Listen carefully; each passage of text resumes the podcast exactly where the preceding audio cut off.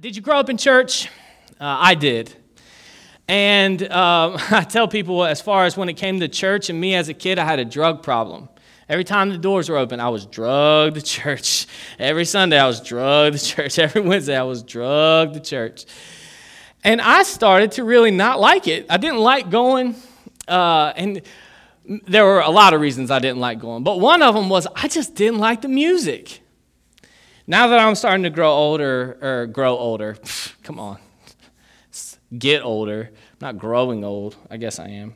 Anyway, uh, I look back on the hymns that we used to sing. Now, I used to look at them uh, back then with like disdain. It's like, come on, can we get a guitar up there, some drums or something? But now I look back on them, and some of them have such truth. There was a hymn we used to sing, it's called Trust and Obey. And I just want to read for you uh, a few of the lyrics. It would say, Trust and obey, for there's no other way to be happy in Jesus but trust and obey. When we walk with the Lord and in the light of his word, what a glory he sheds on our way. While we do his good will, he abides with us still and with all who trust and obey. Trust and obey, for there's no other way to be happy in Jesus but to trust and obey. And how different is that than the culture that we live in? The culture that we live in, the 21st century culture, says to trust yourself. Go on some self discovery methods. You really just need to take time and work on you. Our culture tells you to look the best you can online, right? And trust in likes and shares and follows. Our culture tells you to uh, trust what they say on the television, trust what they say uh, whenever. Our obedience is to ourselves in our culture. Our obedience is to what we want in our desires. And it's a far cry from trust and obey. For there's no other way to be happy in Jesus but trust and obey. Sometimes we think there are other ways to be happy in Jesus. Uh, to include him, last week we talked about uh, we talked about one part of our sermon as in this year include Jesus. We got some positive response to that. A lot of you are like, "Man, I really like that. This year I'm going to include Jesus. I'm going to include Jesus. I'm going to include Jesus." But let's include Jesus on while we're following Jesus. Let's not include Jesus in our motives in what we want to do and because then we're not really following are we? We're not really trusting. We're not really obeying. And i just i just start to think about the egocentrism in our culture. It's on the rise. It's not on the it's not on the decline. So it's so valuable and it's so important for us to trust and obey in jesus. For there's no other way to be happy in Jesus, but to trust and obey. Elisabeth Elliot, she's a famous um, missionary, and miss- missionaries tend to not become famous until they die, and that was true for Elisabeth Elliot. Well, she tells a story of when she and her brother Tom were really small children. And um, uh, their mom would let Tom, the son, play with uh, plastic bags in the kitchen play with them on the floor. And that sounds like my childhood, right? Sometimes pull out the pots and pans. My son, uh, my children have everything. Uh, well, compared to, to me when I was a kid. And Bowen will be playing with some Legos or playing with a remote control car, and he'll say, Dad, did you have this when I was a kid? And I was like, Yeah, I did. It looked like plastic bags with wooden spoons and pots and pans. That's what, that's what it looked like. And I would just have to imagine the remote control car. But anyway, uh, Tom, Elisabeth Elliot's son, or Elisabeth Elliot's brother, was playing one day with, uh, with plastic bags on the floor. He was finished, and his mom came into the kitchen only to see them strewn all over the floor. But Tom was in the other room uh, at the piano with his father singing hymns. When their mother called for Tom to come tidy up the kitchen, he protested and he yelled to his mom. He said, Mom, I want to sing Jesus Loves Me, this I know. His father, who was sitting next to him playing the hymns on the piano, he backed up the boy's mother by saying, It's no good singing God's praise if you're disobedient. To obey is better than sacrifice. That's good. I'm going to read that again. It's no good singing God's praise if you're disobedient. How many of you are convicted about some of the songs that we just sang? And some of the words that we just joined together with in praising God. But meanwhile, Monday through Saturday, we live in disobedience. It's no good. To obey is better than sacrifice. You ever sit in a room by yourself and just crave God's glory? I know it sounds strange and it's really odd, but uh, this is really. I, I, told you last week uh, my word for the year is listen, and what I'm not good. I'm good at listening if you can talk louder than me, because I'm not good at at shutting up. Like I, I just don't do good at stop uh, stopping talking. And uh, so, a part of a discipline of this year for me to listen is to just be quiet. And so, one of the things I'm trying to do, I don't do a very good job of it yet. I still got like 340 something days. So, uh, it's just to sit in a room quietly. Don't do anything. Don't, put, don't pick my phone up. Don't open up a book or my computer. Don't check my email, but just to sit quietly. And y'all, I go crazy. but uh, I found myself the other day saying, God, I don't know what it would be like to experience your glory in this room right now. And so I just started to wonder what would it be like for me to crave God's glory? And God is a glory hound. He loves glory. Well, I mean, all of creation screams back God's glory, right? And so he loves it when we are able to give him glory. And so then I, I started looking at my sermon for this week, and I came to this conclusion. We, when we are most obedient to Jesus and what he calls us to do, is really when we see God's glory the most. Sometimes it's sitting in a room, but most of the time it's not. Most of the time, it's being obedient to what God calls to. Hey, we're in this new series this year called uh, New Me, Who Dis," because uh, we try to stay as cool as possible. You know, we got, you know, we're just hip. We're down with it. Oh, this is what the cool kids say. We're here for that. We're here for it. I don't know. But try it. You, you try this week. Here's your homework. So we're starting this uh, series called New Me, Who Dis, and we together as a church are going through uh, God's Word. We're going through the book of John together. And so remember, what we're asking you to do is read a chapter a week. Last week, we preached on John 1. We asked you to read John 1 throughout the week. It's not a huge task, especially with the YouVersion Bible app that'll read it to you. Um, this week, uh, we're preaching through John 2. And so, what we're going to ask you to do is go home this week and read John 2 and to uh, pray through it and see what God's word has to say to you. If you need a Bible, we have some volunteers on each side. We, would love for you to have one. Uh, throw your hand up and they'll bring one to you and you can read and follow along with me. Hey, look, I'm using the same Bible that you are. And so, uh, if you want, it's on page five, 500 so we can cheat together. It's on page 500, John chapter 2.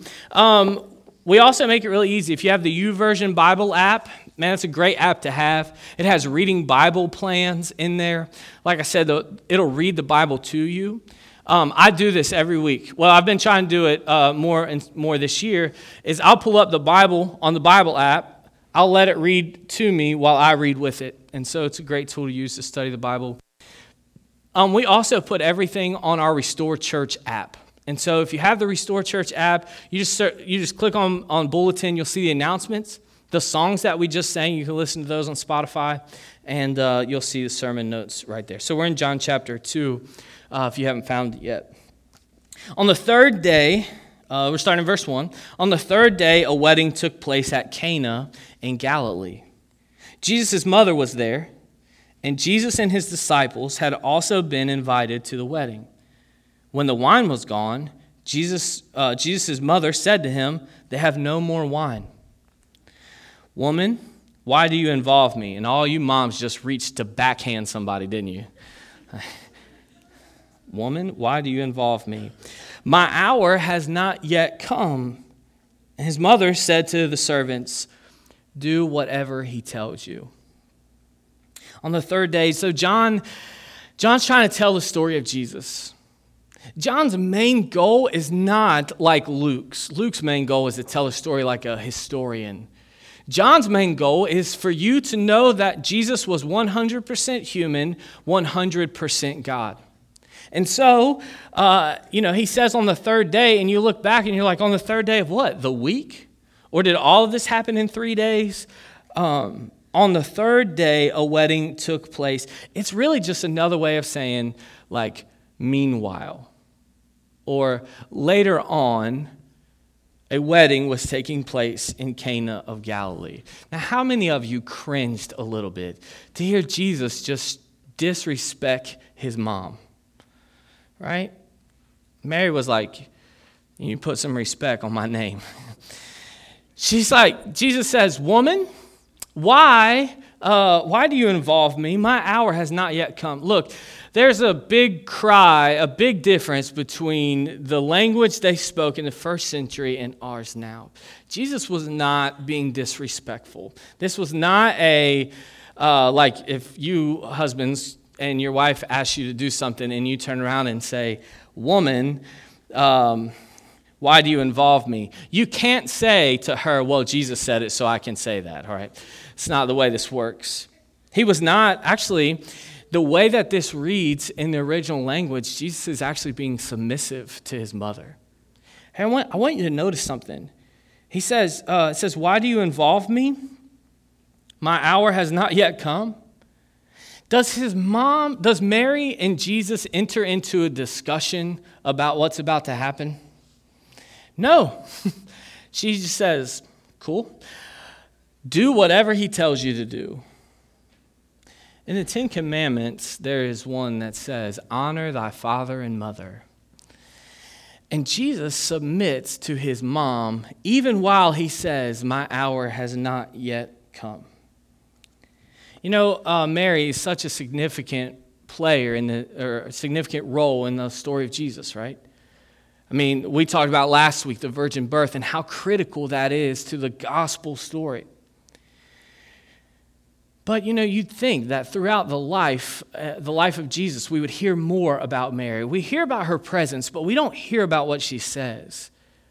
The last recorded words we have of Mother Mary, as, as some traditions call her, are right here. The last words we have recorded of Mary, of what Mary says, is, Do whatever he tells you. I don't know. I mean, like, I, I imagine uh, when my time comes, the things that people will say, hey, I remember Roger saying that. Majority of them probably dumb. But I would hope that the last words someone records of me might be about submitting to Jesus and his obedience. Can you imagine being a worker? You show up to work one day, you're like, oh, we've got a catering party. We're catering to some wedding. You're just going to go, you're going to have a normal night, not really expecting to see the glory of God in one night. It's just a normal night, can't wait to get home. And then some lady starts talking in these real cryptic language. She goes to Jesus, who's just from Nazareth. He's not really all that much. She says, uh, Hey, they're out of wine. And instead of being like, Yeah, all right, okay, cool, let's leave, he says, Don't involve me. Involve him in what?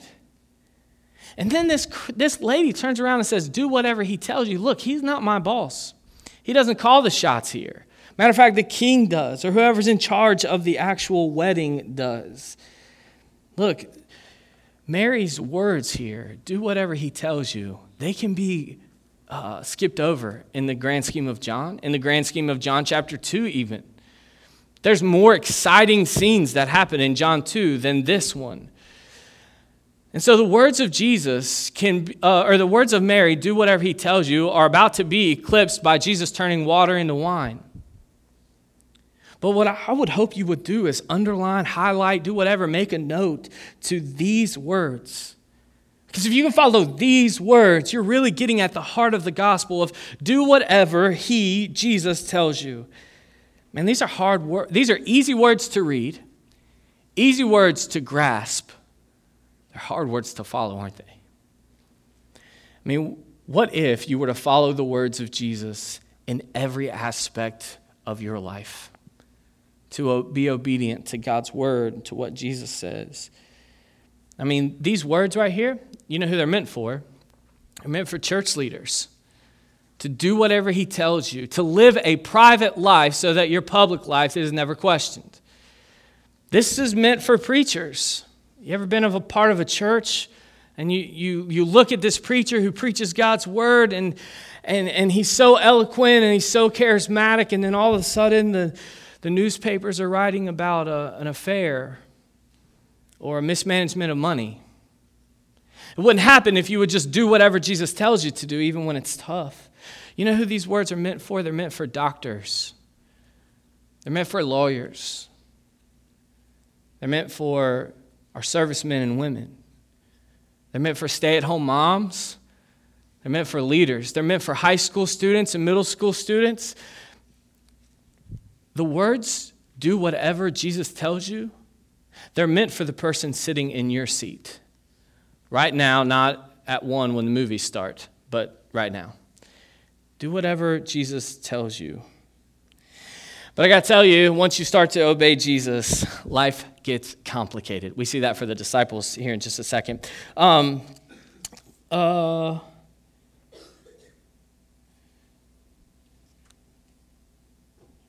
yeah, sorry. Sometimes my notes get out of whack. And that happened a couple, like last month, two months ago or something. And y'all remember this? I just tried to push on, and it got real weird. So I'm rather just take a moment and make sure that we don't get that weird. All right, we're not that weird. We're good. We're in good shape. um, all right, so let's keep reading. You can imagine that as following Jesus can get sticky, can get complicated. Sometimes you stand in front of 100 people and admit that you're wrong sometimes in the way you put your notes. Um, it gets complicated and it gets messy. When you start to follow Jesus, and you really start to obey and do what he asks, it gets messy. One thing we love about it here Restore Church loves the mess. If you have mess, you got a messy life, don't avoid it. Like we want to do life with you. We want to walk and trudge through your mess with you. And um, so we say this all the time don't check your bags at the door, bring them in with you because we serve a God who can handle it. And we want to help you lift them. And so let's follow Jesus together. Let's get messy. Let's see what the next couple verses tell us in John chapter 2. Nearby stood six uh, stone water jars, the kind used by the Jews for ceremonial washing.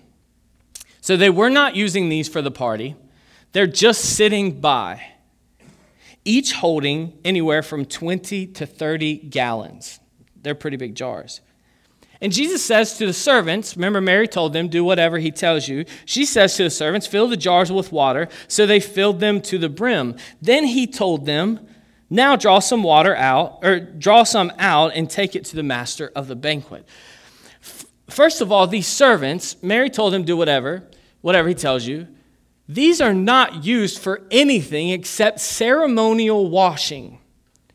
And Jesus tells them, who, who is just really an attender at this wedding. He says, I want you to fill them to the brim of water. With water. That's 120 to 180 gallons of water. That might be the night you say, I quit, I'm finding another job, right? Can I do anything else except fill these up with water? There's, there's no point to this. Sometimes when Jesus asks us to do something or to obey him, man, the payoff, we don't see it right away. Sometimes we look at it and we're like, that's ridiculous. I don't feel like it. I don't want to. That's difficult. That might mean something different for my career. That's going to be hard. I'm going to be ostracized, made fun of. Oh, God forbid you get made fun of. I hate that for you. I might uh, have to cut off some relationships. And it doesn't make sense. Filling up these random jars that we, we're not even using for this wedding with water kind of doesn't make sense, but we do whatever he tells us. And they did so. Verse 9 And the master of the banquet tasted the water that had been turned into wine. Some of y'all have that part underlined. I know you. I know you. You're like, mom calls, you really shouldn't be drinking. But Jesus turned water into wine, all right? Okay, anyway, Stop doing that. That's not right. So don't do that. It's just not accurate. He did turn water into wine, but it's not so you can get drunk. Okay. Verse 10. Uh, then he called the bridegroom aside and he said, Everyone brings out the choice wine first, and then the cheaper wine after the guests have had too much to drink. But you have saved the best until now. What Jesus did here in Cana of Galilee was the first of the signs through which he revealed his glory, and his disciples believed in him. You ever wonder why God just doesn't, or why Jesus just doesn't do a little bit? Like, why didn't he just do one of these jars? Why six of them? Why doesn't he just take a cup, a clear bottle, maybe like this, and turn it into wine so that everyone can see what happens? Why, why so much? Well, for one, it can't be faked. Jesus can't fake 120 gallons of water to wine. He wants there to be no mistake about it of who is doing this. It can't be reproduced. No one else in the kingdom is going to be able to do this. You remember when Moses walks into Pharaoh? He says, uh, he says, "Let my people go." And at each step of the way, every time he does, uh, every time God sends a plague, or every time God does something miraculous, uh, Pharaoh tries to get someone to reproduce it. You can't reproduce, turn 120 gallons of water into wine. And when it's all said and done, there's no doubt how this gets done.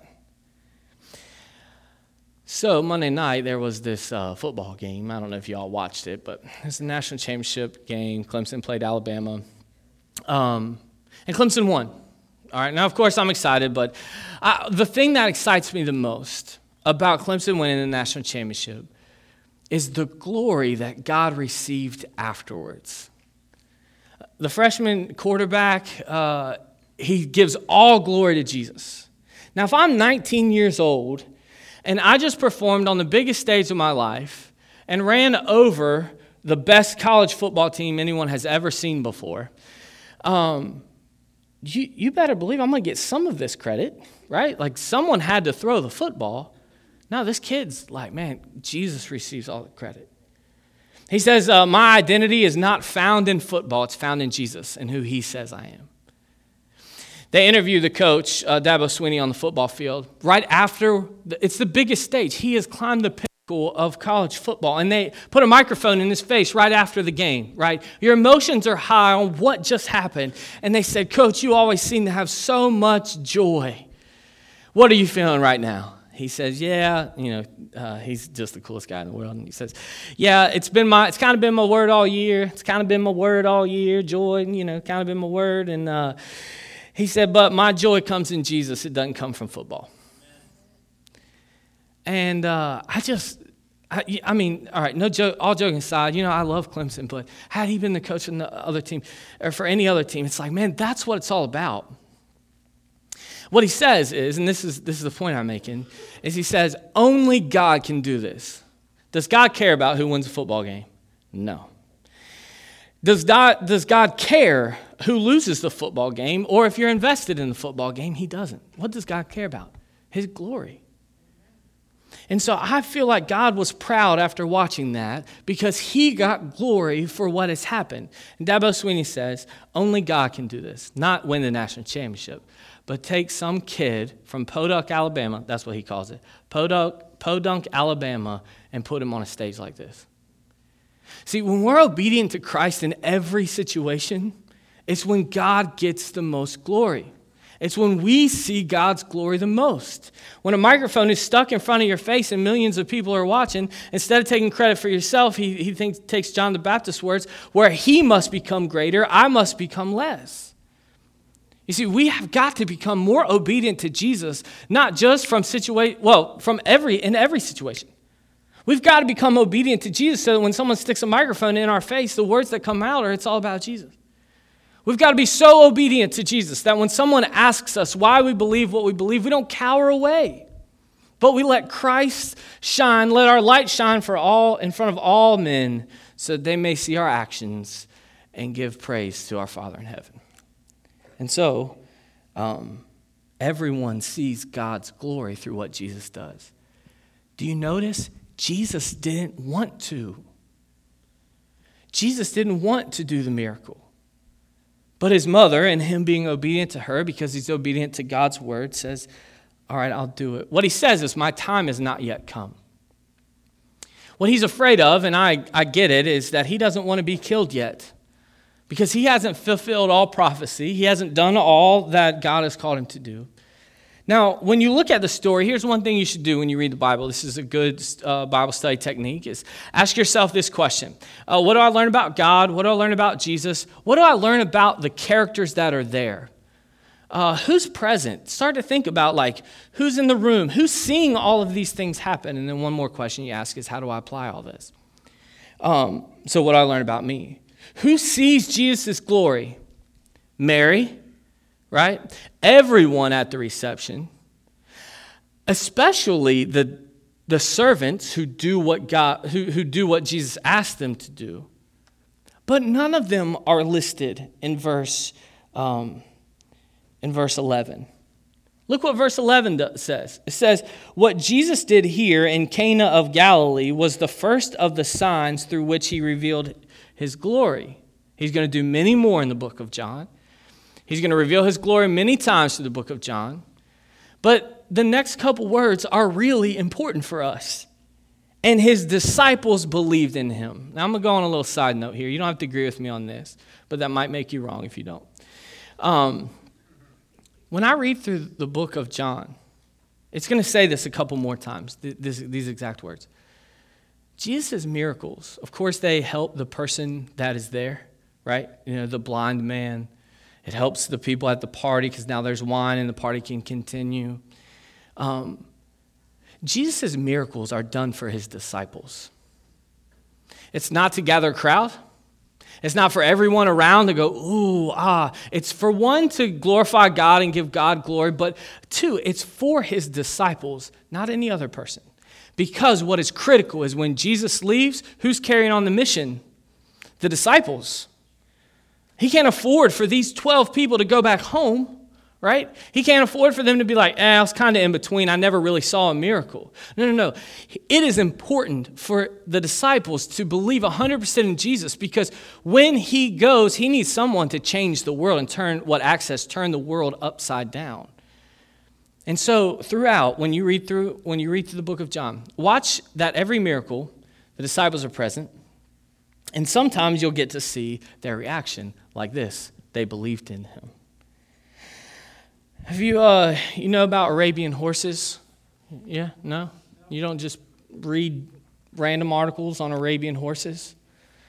Well, maybe if you re- were researching a sermon on obedience, you would read about Arabian horses. Well, the training for Arabian horses is essential, and it's kind of rigorous. So, Arabian horses, their trainers need them to, to, uh, to obey like this, immediately like this. They require absolute obedience from their horses. And the final test comes uh, after, it's kind of grueling. The final test is that they don't give them water, the, the horses water. Anybody from PETA in here? All right, okay. I'm just kidding. If you are, that's cool. We love you. And We love you. And uh, I had a salad last week, so. Um, the final test comes when they don't allow the horse to have water for numerous days. Now, you can imagine how difficult that is for the horse, right? Um, well, the final test is they bring them toward water, and then they let them all go. Now, where are they going to run? They run toward the water, and they fly toward the water. Well, finally, as they approach the water, the trainer will blow the whistle and the ones who stop before the water, with their legs trembling, their faces kind of fixed on the water, will stop and come back to the trainer. They'll realize the ones who haven't been trained completely because they will just go completely to the water. You know, I, I, know that that seems severe to you, and, and it does to me, kind of sick a little bit, but, but when you're on a track in the desert in Arabia, your life is entrusted to a horse. And you'd better be sure that that horse is trained and obedient to you. Just like those horses who accept God's training, we have to do the same. And we have to obey God even when we don't want to. I hear stories of your life, man. Listen, I, I want to know your story. In a couple weeks, we're going to talk about our story and how much it matters. But I, I want to hear your story. If you want to have lunch or coffee, man, I, I, let's sit down. And one of the first questions I'll ask, if, if I don't really know you, is just tell me about yourself, about your life. How, how'd you come to know Jesus? Do you know Jesus? Those kind of things. But um, some of you have been through some stuff. You've lived a life, and it hasn't always been easy. Some of you have fought through addiction. And so you know what it's like to stand with your face looking at that bottle and trembling. But you hear God's call, don't do it. Don't do it. I've called you to more. Don't do it. Well, do you dive in or do you run back to your trainer? There's some of you who have fought sexual addiction and you sit in a house all by yourself, and the computer's right there, or your phone's right here, and if you go to this certain website, you know that you can click a link to get to this website that'll get you to where you need to be, and you sit in that living room and you tremble. Because you know that you could do it. But God's telling you don't. Don't do it. Are you going to dive in? You're you going to turn and run? Now, there are many of us in this room that know what God's calling us to some kind of obedience, to give up this thing and to run this thing. Maybe it's to start a new church. Maybe God's asking you to start a homeless ministry here in Jacksonville. Maybe it's to help. I got a message from, from one of you this week that talked about the amount of suicide attempts on Camp Lejeune just this past year. It says, What can we do about it?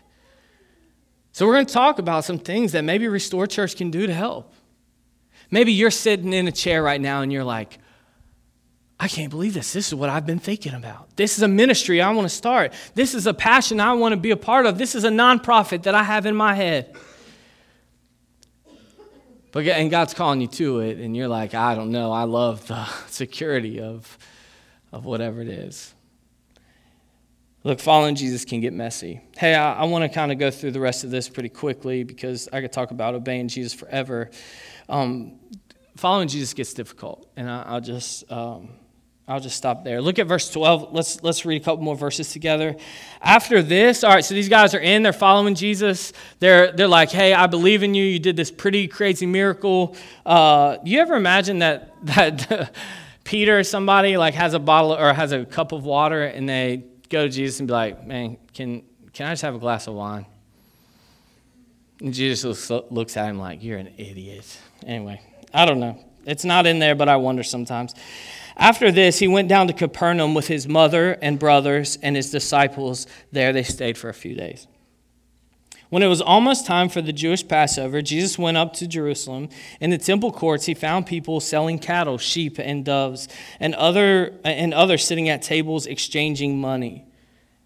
So he made a whip out of cords and drove all of them from the temple courts, both sheep and cattle. He scattered the coins of the money changers and overturned their tables. To those who sold doves, he said, Get these out of here. Stop turning my father's house into a market. His disciples remembered that it is written, Zeal for your house will consume me. Jesus walks in, he sees a house of prayer, a place of worship that's turned into a marketplace.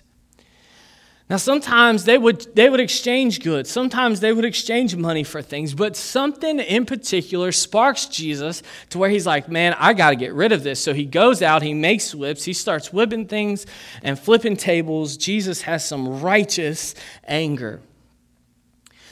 You might ask yourself, man, what was it? What flipped the switch? What about it? Um, what about it sent Jesus into what we all wish we could do to our work sometimes?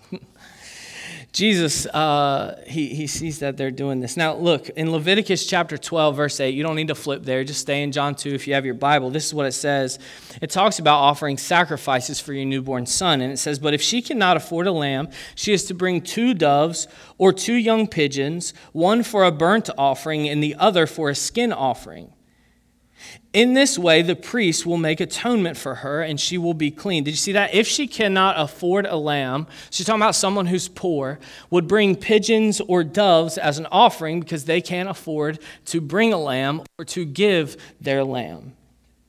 Now, what's this have to do with, with Jesus flipping tables in John chapter 2? Well, you, in, um, in the Gospels. So you have four Gospels Matthew, Mark, Luke, and John, and sometimes they all tell the same story. So you can flip over to Luke chapter 2, and you can see that we get some more details about this story, or about, about the story of Jesus. Luke chapter 2 is about the birth of Jesus, and it says this listen.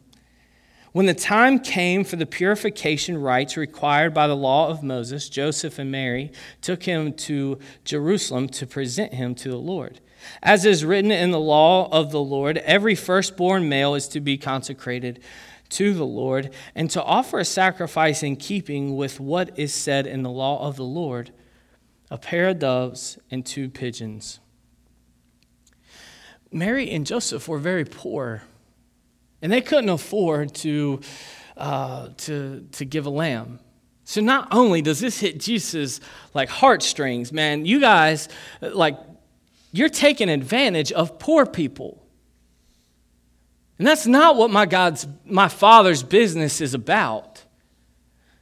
That's not what this place is for. You will not take advantage of the poor.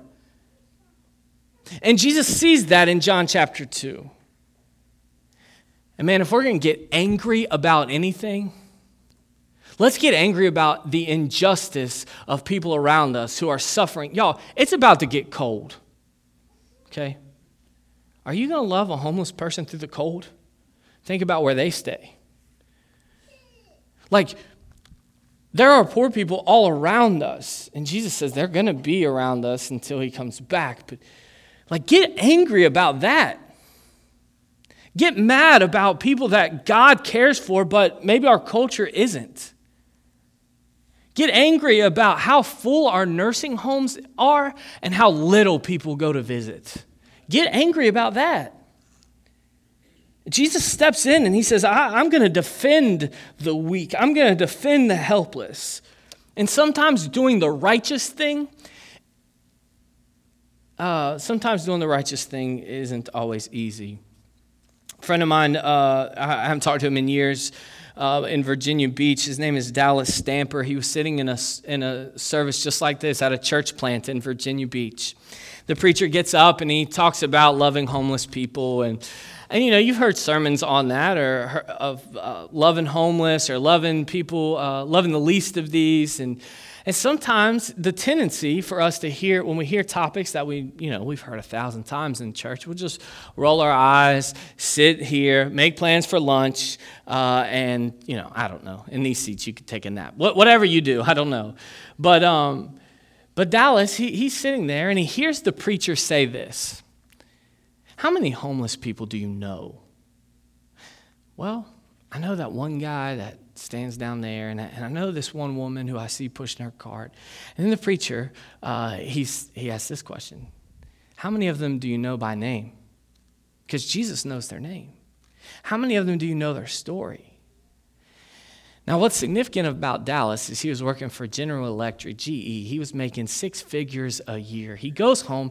He says, Man, I, I got to know them. I want to know them. I'm inspired by Jesus. I want to trust and obey. So he goes home and he makes up sandwiches in a grocery bag, and they go downtown and, and they go down to the ocean front and start handing them out. And uh, he, he asks the guys, he says, Hey, if I do this again next Sunday, will you be back? Uh, yeah, of course. So he goes a couple more weeks, couple more weeks, a couple more weeks. Now, more and more people are coming, of course. If there's going to be free food and you need food, you would come. And so he would bring uh, two sandwiches in a bag and a bag of chips. Now, he can afford it, right? He can afford it. So he, he continues to do it. Then the Holy Spirit says, dude, why don't you preach? Now, Dallas does, hasn't been to Bible college. And of course, if you're going to preach, you have to go to Bible college because you have to know all the answers, right? Um, and Dallas says, No, I, I can't, I can't, I can't. He fights with God for, for a while. And finally, he asks, the, he asks one of the guys, Hey, would you th- what would you think about me preaching? God, God was like, We would love it. So he has this crowd at the Virginia Beach Oceanfront. He's handing out lunches week after week after week. And then he, can you imagine? Can you imagine you deciding to go home? You start to feed the homeless, they start to show up, and then God asks you to preach. It's not that far fetched of an idea. And so he goes home and he starts to study God's word and he starts to preach. Now he can't preach the sermon that he heard at the at the church because if he says, "Hey, how many homeless people do you know?" they might know a couple. But he's, he's, he gets the courage enough to preach. Now he starts to do it every week. Bring food and preach. He gives up. He stops going to his service, his church service, because now there's a congregation at the ocean front. Now, here's the hard part is it started to get in the way of his job which means it's in the way of the security of his family, which means he can't really pay all his bills if he continues to do both things trust and obey, for there's no other way to be happy in Jesus but to trust and obey. Dallas Stamper quits his job, six figure income. They sell their huge house, they downsize into this small house. And he starts a nonprofit ministry called PIN Ministries, People in Need. If you're looking for someone to support next this year uh, outside of Restore Church, check out PIN Ministries in Virginia Beach. He gives up his job. He starts to, uh, he, he sells his home, moves into this small home. Now, he's got two kids, right? So it doesn't come without a cost he starts, uh, he, he starts, you know, he continues to do this. He, he makes this his, his, um, his mission. He starts to get other people involved. Uh, Grand Affairs, which is this like, like upscale catering company, says we will start catering meals every Sunday. Local doctor says we said we will give our time. We will be there every Sunday to give health, like to give uh, uh, advice and to see your patients um, they start to give clothes out every week through a boutique. I can tell you now that PIN Ministry is, man, they're killing it up in Virginia Beach. And every week, hundreds, maybe even more now, come through there every Sunday. Here's what they get they get a catered meal by uh, Grand Affairs, they get two bag lunches. They get to walk in and grab clothes each week if they need it. They get uh, the necessary medical care that they need. Um, and they leave with, uh, with toiletries and, and things. It's amazing. It's amazing. All because one guy sat in a chair just like you and responded to being obedient to what God wanted to do in his life. See, the problem with faith is you can't just say you have faith and see it. The problem with faith, faith is you can only see what it causes, which is obedience. Um, well, the, the Jews get mad. Let's, let's read this last, this last little part. The Jews then responded to him, What sign can you show us to prove your authority uh, to do all of these things? And Jesus answered them, Destroy this temple, and I will raise it again in three days. He's talking about his death and his resurrection. They replied, It's taken 46 years to build this temple, and you're going to raise it in three days. But the temple had, he had spoken of was his body. After he was raised from the dead, his disciples recalled what he had said. Then they believed, see that? The scripture and the words that Jesus had spoken. Now, while he was in Jerusalem at the Passover festival, many people saw the signs that he was performing, and they believed in his name. But Jesus would not entrust himself to them, for he knew all people. He did not know, he did not need any testimony about mankind, for he knew what was in each person. I, I don't know what being obedient to Jesus means to you. I don't know what he's calling you to do or what he's asking you to give up or what he's asking you to begin or what he's asking you to end. I don't know if he's asking you to get involved in the, in the youth ministry or to start attending the youth ministry. I don't know if he's asking you to get involved in serving in the village or being a part of our setup team. Or maybe he's calling you to something outside of Restore. I, I don't know. But I can tell you one thing it's sticky, it's tough, and it's messy, but it's worth it. Imagine you work for, for, for a, a very uh, um, uh, for a very successful businessman. Okay, and uh, he says, "Y'all, it's it's necessary. I've got to go immediately. I, I gotta leave." Um, but I'm going to leave you in charge. Now, don't worry, because I'm going to send you emails. I'm going to send you letters. I'll send you text messages every now and then. And I'll tell you what to do. You just do it. Well, the business trip turns from a couple weeks into a couple months, in about six months. He continues to send you emails, he continues to send you letters and text messages, and they start to come in. Well, after six months, he returns. He approaches the building, but the business owner is kind of shocked. Weeds have started to grow up. The outside of the building is not taken care of. As he walks in, he hears people in the background kind of horse playing. He hears loud music coming from the speakers. The receptionist is asleep. He's like, What in the world? This is not the business that I left. So he goes into the conference room, you know, conference room, five minutes, everybody, let's go. So he gets everyone in the conference room and he says, What's going on? I sent you letters, I sent you emails, and I sent you text messages. One guy speaks up in your meeting and he's like, Yeah, and they were so good. Your grammar was on point. And the little envelopes you sent them in, they were really great. Sometimes when you send the text message, you do those little effects that came in. We loved those. Some of them had even memorized parts of the letter. They wrote them down on plaques and put them in their office because, man, that was good. They studied the ins and the outs of the letters and the emails and the text messages. They tried to decide where he was at the time that he wrote them and, and really what his intent behind them were.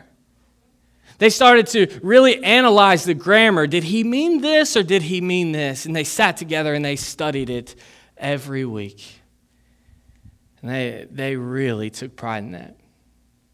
Finally, the owner of the business says to you guys, I'm glad you did all that. But why didn't you follow what I said? Man, I'd really hate for Jesus to return and look at Restore Church and say, man, you guys, you missed it. You missed it. You guys met together every week, and I was so proud of you. You guys looked at the words that I, that I wrote or had, had written down, and I, I'm so thankful you did that. But that's not enough. Why didn't you obey them? Why didn't you do what I was asking you to do? I had so much more for you as a family, and you as a father, and you as a husband. I had so much more for you as a stay at home mom to disciple your kids and watch them to grow up to be disciples. I had so much more for you as a teenager to change the classroom that you're in and to be an influence in your school. I had so much more for you than just to look at the words that I wrote. I wanted you to follow them. Here's what I think is going to happen I think God's going to return and say, Yes. That's what I intended. That's what I'm excited about. Is a group of people, a small group of people in Jacksonville who decided to open up God's word and not just study it and not just sing random songs, but to put our obedience along with our praise. Oh, he's going to be so proud of us. He's going to be so proud of us men when we get home and say, honey, I, it's been in my heart. I've not been a good leader of our family. And I'm going to start pursuing Jesus with everything I have. And I'm going to start leading us. Follow me. It's going to take, he's going to be so proud of you moms when, when we start to, to put away things that don't matter and sit down with our kids in the middle of the day and say, hey, just sit. What are you glad that Jesus has given you? Read a, read a Bible story with your kids. Ask them questions about it. Don't just close the, the book and say good night. What do you think about Jesus? Don't, don't you think he loves you? You messed up earlier today, remember? What do you think Jesus thinks about that? It's a great opportunity for you to teach forgiveness and grace and justice and about the burial and the death and the resurrection of Jesus. I can't wait to hear how proud God is of you because you decided to trust and obey. I know that some of you aren't in the hymns, but maybe you should look that one up. Hear the words again. Trust and obey, for there's no other way to be happy in Jesus but trust and obey. Hey, God, we thank you for the obedience of the disciples, the obedience of the servants, the obedience of, of those around us. God, we're thankful that you allow us to follow you, that you allow us to step in your footsteps, to, to pursue you. You have every right to, set, to draw a line between your holiness and our sin, but you didn't. But instead, you, you sent Jesus. And so, God, we, we right now are going to remember that. God, we right now are going to spend moments thinking about Jesus, the man, our Savior who died on the cross for us, for our disobedience, for, uh, for our poor decisions, when we jump into the water instead of sprinting back. So, God, uh, thanks in advance for the forgiveness that we ask for and we crave. Lord, we, we desire to see your glory in our lives, but you desire to see our obedience. Give us the strength to do that. We pray all these things in Jesus' name. Amen.